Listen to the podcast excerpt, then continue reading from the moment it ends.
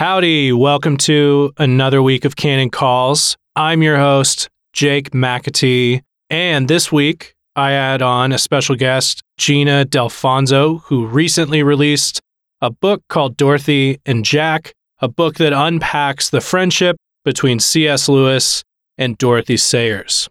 Gina also edited a book from Plough Books titled The Gospel in Dickens that sort of walks through Dickens novels and basically illustrates his faith through his work.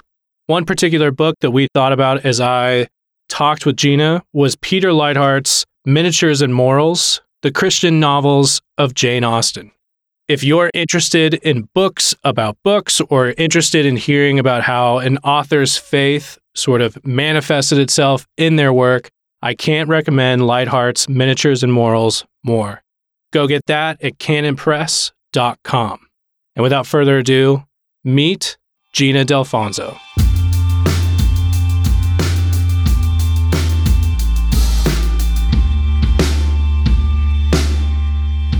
Welcome back to another week of Canon Calls. This week, we have a special guest, Gina Dalfonzo. Did I nail that last name? You did. Awesome. Welcome, Gina. Thank you so much for coming on. Author of the brand new Dorothy and Jack. Thank you so much for sending that over and for taking the time to be here. Oh, thank you. Can you introduce us to yourself, please? Sure. I've been a writer for many years now.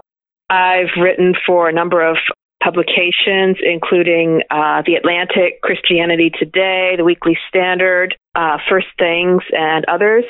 Uh, as you said, I just recently wrote Dorothy and Jack, The Transforming Friendship of Dorothy L. Sayers and C S. Lewis. And also, I have uh, The Gospel in Dickens, selections from his works that just came out. Uh, they actually came out within a month of each other, so that that was a crazy time.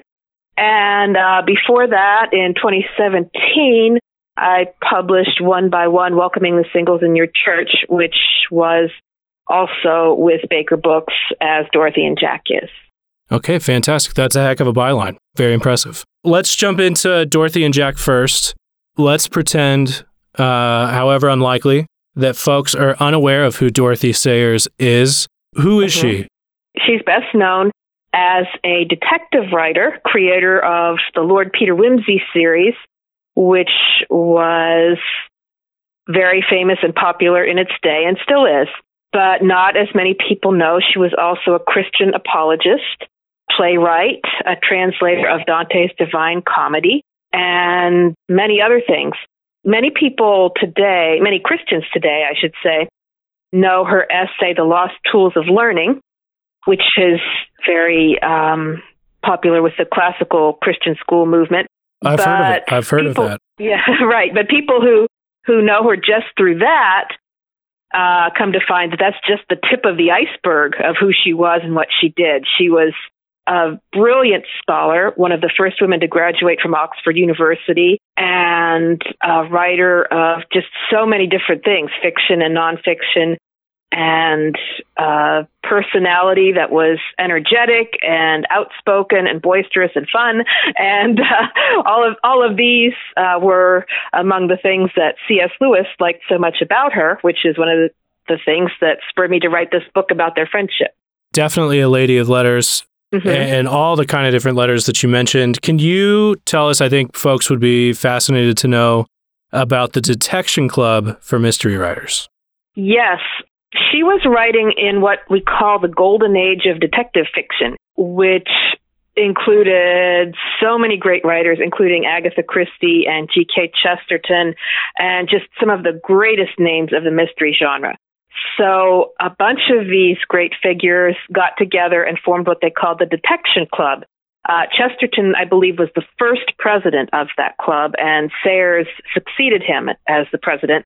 And they had great fun. They put together a little list of rules for what constituted good detective fiction and, you know, how to keep faith with the readers.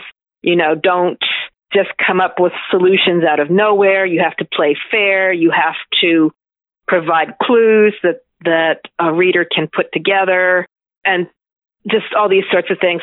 And they would have meetings where they had a skull, which was named Eric. And I think I think you had to like take an oath on Eric when you joined the club or something like that. So all these fun rituals and things that they had. Uh, it seems to have been a very lively and interesting club. It would have been great to uh, attend a meeting of that. And uh, yeah, so that that's and Agatha Christie was in it too. Now that I think of it, and um, Marjorie Allingham and other great names of the period. So that that is um, uh, a really interesting and exciting thing that she did. Yeah, sort of like the detection ver- detective version of the of the Inklings per se. Maybe even more fun you than that. You could say that, yeah, yeah, you could say that. That's very true. So it's certainly a fascinating moment in letters, and especially on that country alone. You know, books have been just written and written and written. Um, and much is made of friendship during that time, as we mentioned, the Inklings.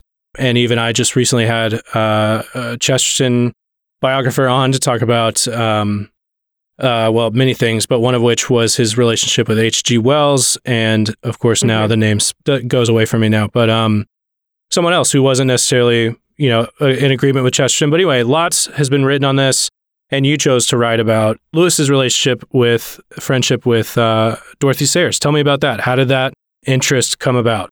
I first read them extensively in college, both of them. Well, I, I had read a little bit of Lewis in high school, but then in college, I took a class in uh, theology and great uh, Christian writers, or Oxford Christian writers, I'm sorry. And they were two of those writers, uh, Lewis and Sayers, along with Tolkien and others. I first began reading both of them extensively, and I became aware then uh, that they had a friendship, but their friendship isn't known as well as, say, Lewis's friendship with Tolkien. I like to say it's sort of hiding in plain sight. We people generally know of it or know a little bit about it, but not many people know exactly, you know, how long and how deep their friendship went, and how many letters they wrote to each other, and just what what that friendship meant to both of them. And so a few years ago, it occurred to me to write about this friendship and just to sort of share it both with fans of Lewis and fans of Sayers. There, there's some overlap in that group, but um, there's not always a lot. I, I tended to find, as I've been getting feedback on this book, that uh, they tend to have sort of distinctive fan groups. So one thing that's been fun has been showing, you know, Lewis fans, well, here's a friendship that was really important to him, and Sayers fans, well, here's here's a relationship that was really important in her life, and just sort of uh, bringing them together a little bit. Of course, of course. So she was this uh, masterful writer. What did she do? What was sort of her day job? What did she, was she at Oxford?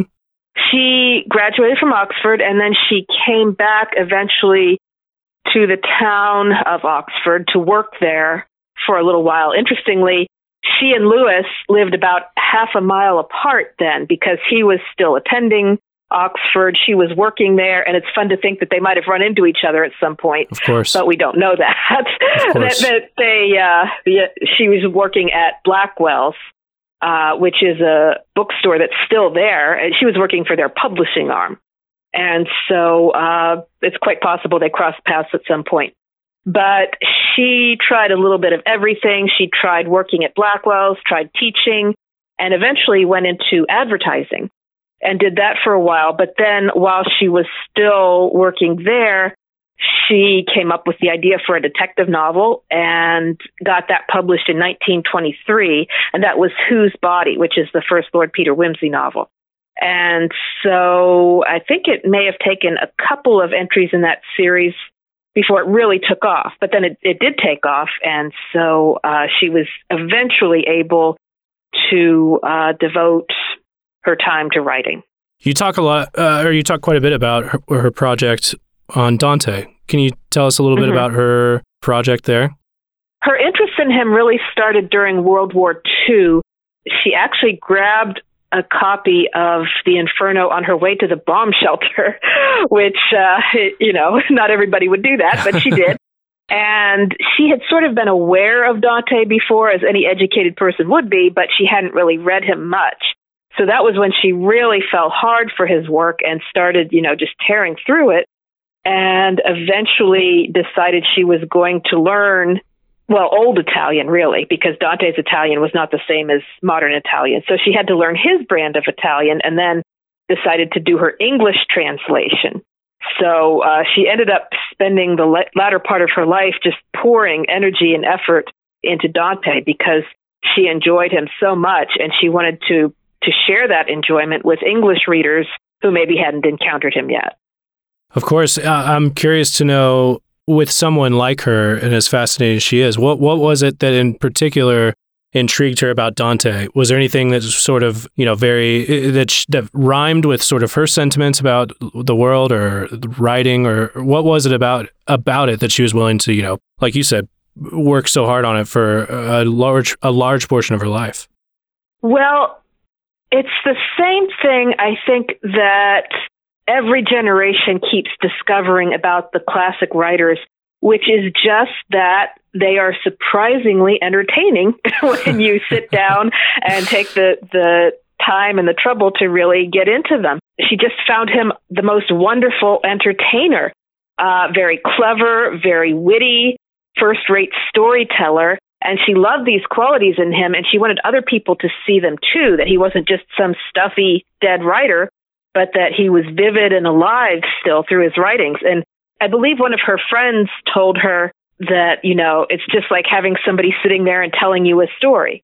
And she wanted to, she wanted all his readers to feel like that. She, in her translation, she wanted to bring out that, that vivid, lively storytelling quality that would make people say, oh, this is really good. This is, this isn't at all what I expected. This is real and funny and alive. And I, I think, honestly, I think the same holds true for so many classic writers who get dismissed as stuffy. It just requires that you be willing to sit down and try reading them with an open mind and looking for the qualities that are there.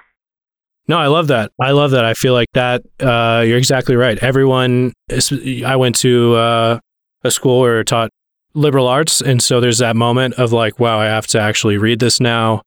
Oh, this is super hard. And then just peeking over that, the sort of the downhill enjoyment of, wow, how do I give this to every single person I know? Yes, exactly. Maybe that's a great segue into one of the original reasons that I wanted to hunt you down to talk and to interview you was about this series. I believe you're the series editor, correct, of uh, The Gospel in Books? Actually, no, okay. But I am the editor of the latest entry, of the, the Gospel in Dickens. Okay, great. I, I would be very, I would be very honored to be the series editor because it's a marvelous series. Uh, but now I just, I just came on board for the Gospel in Dickens, and okay. yeah, okay, reached perfect. out to them, and they said they would love to have an uh, entry on him. Awesome. Can you tell us a little bit about uh, sort of what attracted you to the series, and then of course you chose Dickens. So can you tell us about that? I believe my book is the sixth entry in, in the series, so it's been going for a while now. They have the Gospel in Tolstoy, in Gerard Manley Hopkins, in Dostoevsky, and George MacDonald. They even have a, a Gospel in Dorothy L. Sayers.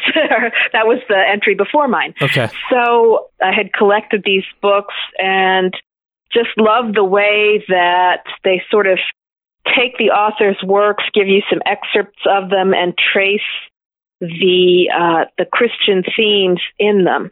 And I have been a longtime fan of Dickens. Uh, I, I have a, a little blog.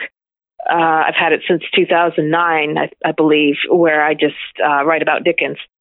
So I, and I, I've always been interested in the role that faith played in his life and in his work. And so I thought, well, there should be Uh, book in this series about Dickens, and maybe they would let me be the one to do it. And I reached out to them, and they were very welcoming and enthusiastic. So that's how I got to do it. Fantastic. The format of the book. So if someone were to order your book today, what do they get? Like, what what's inside of it? Well, they would get, I, I always tell people that Dickens really did the bulk of the work on this one.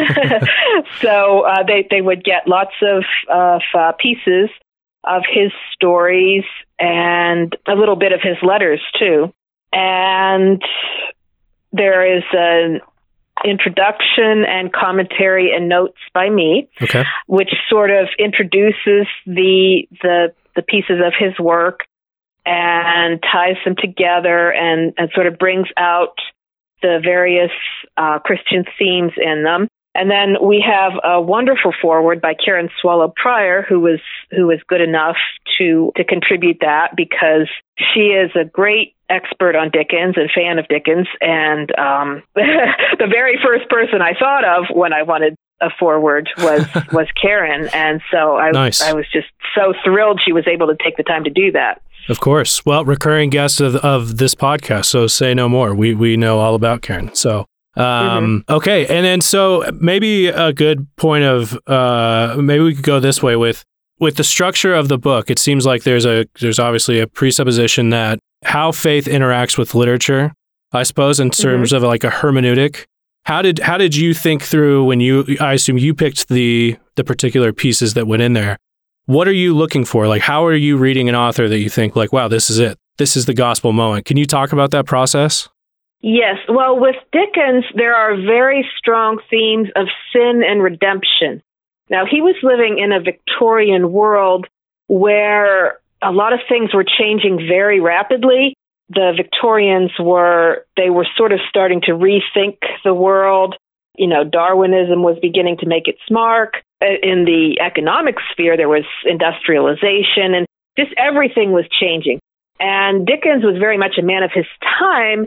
And yet, uh, unlike some of his peers, he really held on to his Christian way of seeing the world and his belief in um, Christian redemption. He wasn't always the most orthodox of Christians, and I talk about this in the book.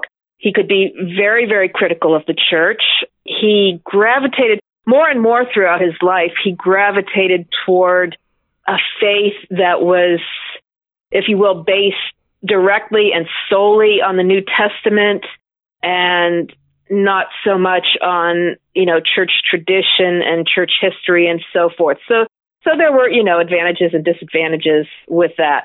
But his views were very much oriented to and shaped by uh, the belief in sin and redemption. He looked at the injustices around him. He looked at the way the poor were treated. And he was absolutely savage against those things. He he did not pull punches. He lashed out. He was furious. He put all that into his writing. But he was also a great believer in redemption. I mean, take just a, the, a Christmas Carol alone, the story that everybody knows through through one version or other. And you can't have that story either without Scrooge's great sins of selfishness and miserliness and stinginess and lack of care for the poor, or without his redemption, which turns everything around. So both of those things are vital to his worldview, and they come into his works. And so you see great despair over the sin of the world, but you also see great hope that somehow things can change. Things can change. Yes. Perfect. Okay. Is there? I'm curious. You you mentioned these books kind of came out uh, somewhat within a month of each other. Is that right? Yes, that's right. Is there anything that you found, or maybe as you think about it now, with Dickens and then with this project with Dorothy and Jack, have you learned something about yourself in terms of what you're interested in, or have you drawn parallels between these two works, uh, or at least these uh, the authors of the works? These three people, uh, Dickens, Lewis, and Sayers, have all three been my favorite writers for a very long time. I've never been able to pick just one of them as my favorite. So they, these three they are all top. Yeah, and wow, so it's, wow, it's right. it really it, that in just one year I was able to uh, write about all three of them. It, it was it was really it felt like a gift from God. It, it was just uh, a very special experience. All of them, I think, have something significant to say about faith, about life, about the world, and all of them, I think, have just an honesty about their writing, and uh, a humor and great, great talent, and just so many things that appeal to me. And I can just keep reading them over and over again with no, uh, no diminishing of enjoyment. Well, I think it's really awesome that you have had the opportunity to to not only to to get to write, but you've written about you know, the people you love the most. I think that's really awesome. Mm-hmm. Yes, it was great. What is in store for you next? I mean, you've run out of t- your top authors. You know, what, are you writing? Is anything in the works? Uh, well, not at the moment, because just because I've been so busy uh, promoting these two books. Um, The Gospel in Dickens just came out in September, and Dorothy and Jack just the months before that. So, yeah, I've been ma- making the, the rounds uh, mainly by Zoom and telephone, of course. uh, promoting them. But, yeah, I, I do... Um, I do still write articles occasionally. I um, I write for uh, Christ and Pop Culture sometimes, you know, wh- when and where I can. As far as another book, I, I no don't sweat. know. I, I, I think it, I think it might take a while just for me to to get more ideas. I wouldn't mind writing more about Dickens um, or or Sayers or Lewis for that matter. But uh, we'll have to see, you know, how the responses to these books are and, and how things go. Of course, no sweat. I was just curious. I thought, man, what what uh, twenty twenty has really gone well, it sounds like, for you. Yeah. Um, yeah. So I'm curious. So these books are available, I assume, everywhere. Uh, mm-hmm. I assume Amazon and as well as the sites at Baker or at Plough. Um, right. Now, if you were to recommend to folks, let's say they've never uh, read any of the three, Dorothy, C S. Lewis, or Dickens, what what what would be your first Uh, recommendations in terms of getting to know those authors, besides your own work, which they should also get? Oh, my. Well, let me take them one at a time. The thing is, I always think it depends on the individual reader and what that reader is ready to handle and what that reader's tastes are. So for Lewis, uh, you know, a lot of people start with Narnia in childhood. I actually didn't. I started, I think, with Screwtape or Mere Christianity, one of those. Um, I, I forget which one, but I, I believe I read them back to back in any case. So, uh, yeah, I tend to, I would tend to recommend one of those first. I think, uh, Mere Christianity is very straightforward, just a good introduction to Lewis, as well as a good introduction to Christianity for the uninitiated. And Screwtape, of course, is, uh, shall we say, diabolically clever and funny. and, and, uh, And the satire really, really catches your attention and, and makes you think. And so I think that that may be a good one. But then, of course, he has lots of great essays, too, if somebody wanted to start with a shorter form, maybe The Weight of Glory or something like that, which is a great favorite of mine. That might be a good entry point as well. For Sayers, again, uh, if you like detective fiction uh, and you wanted to go chronologically through her books, you'd start with Whose Body and then Clouds of Witness. But honestly, they all work pretty well as standalones. So you might want to start with Gaudy Night or uh, The Nine Tailors or Murder Must Advertise, which are some of her best. Or if you wanted her to read her plays on the life of Christ, which were published in book form, The Man Born to be King, that's a wonderful, wonderful book. Lewis loved it. He read it every uh, Holy Week and said it just moved him greatly. So that's a good one. Or The Mind of the Maker is a great work on creative writing and theology. So again, any number of entry points with her. And then with Dickens, I tend to tell people to start with the shorter ones just just because he is verbose, just like the Victorians were, and you have to ease into him a little bit. So, of course, A Christmas Carol is short and also very well-known and well-loved and probably the easiest read. The other relatively short ones are Oliver Twist, Hard Times, Great Expectations, and A Tale of Two Cities. And I think any one of those is pretty good to start with, but especially Great Expectations or A Tale of Two Cities. Uh, wonderful examples of storytelling. Okay, fantastic. Gina, thank you so much for coming on. I appreciate it, making the time, and I wish you all the luck in the world with the two books. Thank you so much. Of course. Appreciate you. Bye-bye.